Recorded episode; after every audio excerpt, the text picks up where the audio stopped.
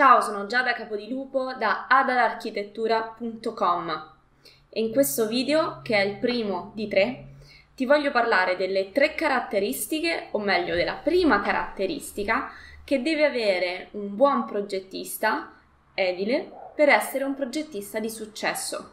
Quindi mettiti comodo, stai bene, mettiti ben seduto sulla sedia e ascolta con attenzione questo video, perché se seguirai i miei consigli ti dirò le tre cose che faranno la differenza nella tua carriera lavorativa. Iniziamo quindi dalla prima. Punto primo. Differenziarti.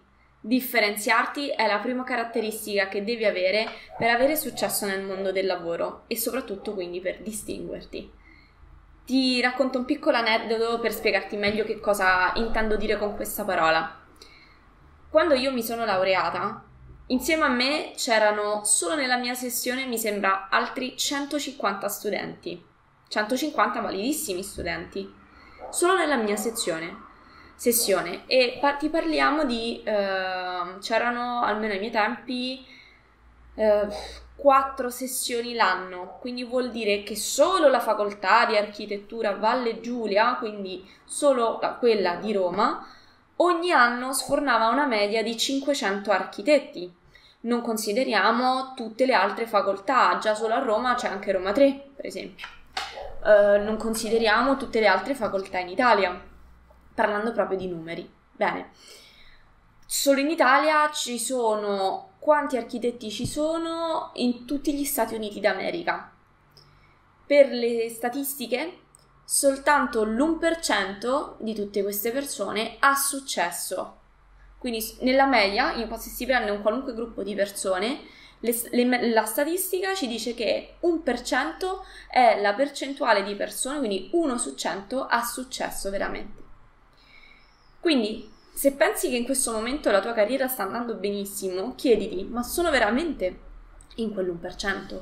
Sto facendo veramente qualcosa di grandioso? Sto facendo qualcosa che mi posiziona in quell'1% o forse me la sto solo raccontando e in realtà io sono esattamente nel 99% del resto delle persone. E questo cosa, diciamo, se non hai parametri per capire se sei in questo 1% o meno, eh, fatti una domanda. Cosa hai fatto dopo l'università per distinguerti dal resto? Per entrare a far parte di quel gruppo d'elite dell'1%? Perché pensi veramente che con la laurea sei a posto? Beh, se pensi questo ti assicuro che non è così. Ma anche soltanto per logica ci puoi arrivare. Non hai nulla di diverso rispetto agli altri 500 che si sono laureati con te nella stessa sessione di laurea. Perché avete fatto gli stessi esami, avete fatto lo stesso percorso di studi, potrai avere un punteggio sicuramente buono, ma non è il 110 o il 109 che ti fa la differenza poi nel mondo del lavoro, è la sostanza, è la... altre caratteristiche che ti dico nei, negli altri video. Quindi, come puoi fare per essere in quell'1%? Vediamo un attimo. Ti spiego io che cosa ho fatto per essere in quell'1% e cosa ho, mi ha permesso di avere all'età di 28 anni uno studio di architettura mio, una, un centro di formazione Autodesk mio alla sola età di 28 anni, cosa mi ha permesso all'età di 28 anni di staccarmi dal gruppo di formazione, da, eh, dal fare la gavetta nell'ennesimo studio di progettazione dove ero sottopagata e, e stavo lì tutta la, la mia giornata, dove sì facevo esperienza, però lavoravo per altri. Quindi cosa mi ha permesso di lavorare per me stessa e cosa mi permette oggi di collaborare con le più importanti aziende di progettazione e di edilizia per aiutarle a lavorare nel BIM. Bene, io mi sono distinta. Mi sono un attimo guardata intorno, ho capito che non avevo nulla di diverso rispetto ai miei colleghi e che uno studio di progettazione aveva solo che l'imbarazzo della scelta per collaborare con me piuttosto che con gli altri 499 colleghi che si sono laureati con me in quell'anno. E quindi mi sono iniziata un po' a guardare intorno e da perfetta ignorante e profana di quello che richiedeva il mondo del lavoro, perché l'università non ti prepara a questo, sono andata a iniziare a cercare degli annunci di lavoro e vedevo che cercavano delle caratteristiche, delle competenze anche tecniche proprio di software, perché poi alla fine sono uh, gli strumenti che ti permettono di andare in una certa direzione ad una certa velocità. E indovina un po'? Io non ne conoscevo nemmeno uno. e sì, sapevo disegnare in CAD, sì, sapevo fare dei renderini più o meno passabili, mm, anzi no, diciamo di no, uh, sapevo modellare in 3D, ma con cosa? Con AutoCAD, parliamone. e, la mia progettazione era lenta, era lenta, poco precisa, perché non avevo uno strumento che mi permettesse di esserlo, non perché io non lo fossi.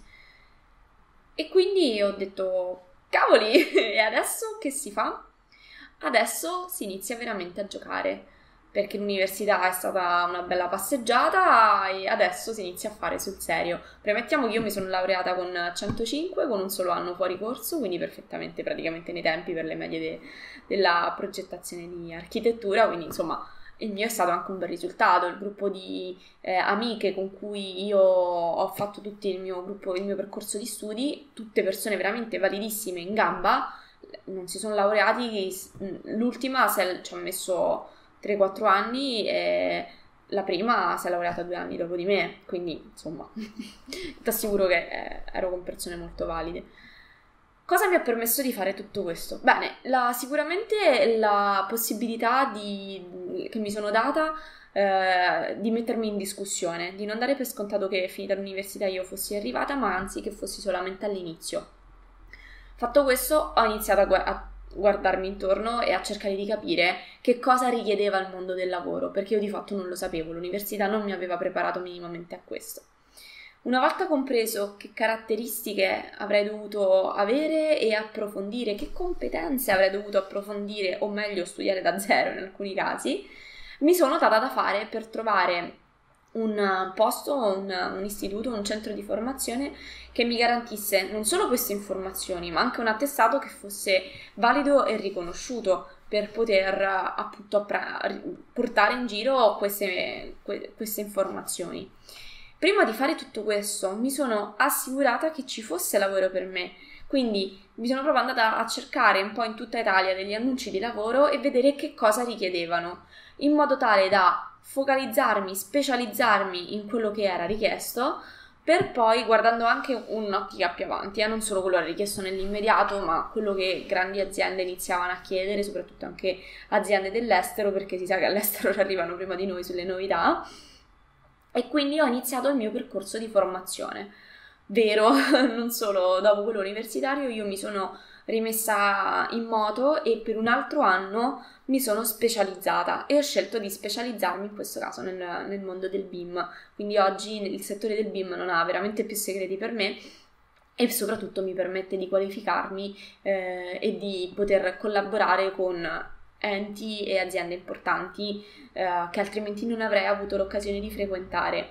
Ho avuto accesso a canali che altrimenti non avrei avuto possibilità. Ho insegnato, alla, presso, ho insegnato io il BIM eh, presso mm, l'ufficio tecnico dell'aeronautica militare di Ciampino, per esempio. Quindi io, ragazzina di 30 anni, ragazzina, insomma, sono una persona adulta ormai, però diciamo per questo mondo sono, mi, sono ancora ritenuta giovane, donna, entravo tutti i giorni in, nella, presso il centro dell'aeronautica di Ciampino e, e insegnavo BIM agli, ai militari che facevano parte e ai civili dell'ufficio tecnico. E ti assicuro è stata una grande soddisfazione per me poter fare questo e poterlo fare per me stessa, sempre, non per nessun altro una grande soddisfazione a insegnare a tecnici, a colleghi molto più grandi di me, con molta più esperienza di me, eppure io ero là a metterli al corrente delle novità. E, e questo non l'avrei potuto fare se qualche anno fa non mi fossi messa in gioco e non dato, non mi fossi data questa opportunità di dire ok, tu di fatto hai imparato se non un centesimo di quello che ti servirà per essere più competitiva eh, nel mondo del lavoro, quindi svegliati e, e, vai subito ad imparare quello che ti manca. Questa è stata la, la prima parte che mi ha dato la, la, la prima caratteristica, quindi la possibilità di distinguermi, quella che mi ha permesso poi di prendere dei lavori che altrimenti non avrei preso alla mia età, da sola, giovane, donna, eh, insomma tutto quello che ci vogliamo mettere in un mondo dove questo lavoro è prettamente maschile ed è prettamente per professionisti di, di una certa età ma perché hanno una certa esperienza. Io sono riuscita praticamente a scavalcare tutti, tutti quanti grazie, grazie a questo. Quindi domandati se in questo momento ti stai distinguendo. Ah, fra parentesi, se non mi dovessi credere, vatti a vedere le testimonianze dei, miei studenti sul, sul, mio sito web, le trovi un po' sparse ovunque, soprattutto nella sezione corsi. Eh, su adararchitettura.com trovi alcuni di questi militari, che, questi tecnici, ingegneri architetti che facevano parte dell'aeronautica, che hanno lasciato il loro commento. Ovviamente non si sono fermati come tenente maggiore, ma con il loro titolo, eh, ma se, se sei dell'ambito sicuramente li conosci. Quindi vai subito a fare un check di quelle che sono le tue capacità in questo momento. Cosa c'è veramente di speciale in te rispetto agli altri? Che cosa ti distingue dagli altri? Cosa ti permette di fare quel salto di qualità in più?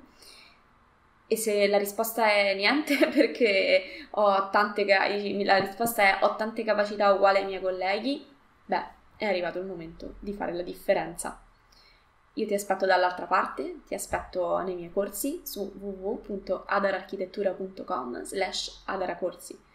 Inizia subito a fare la differenza che fa la differenza.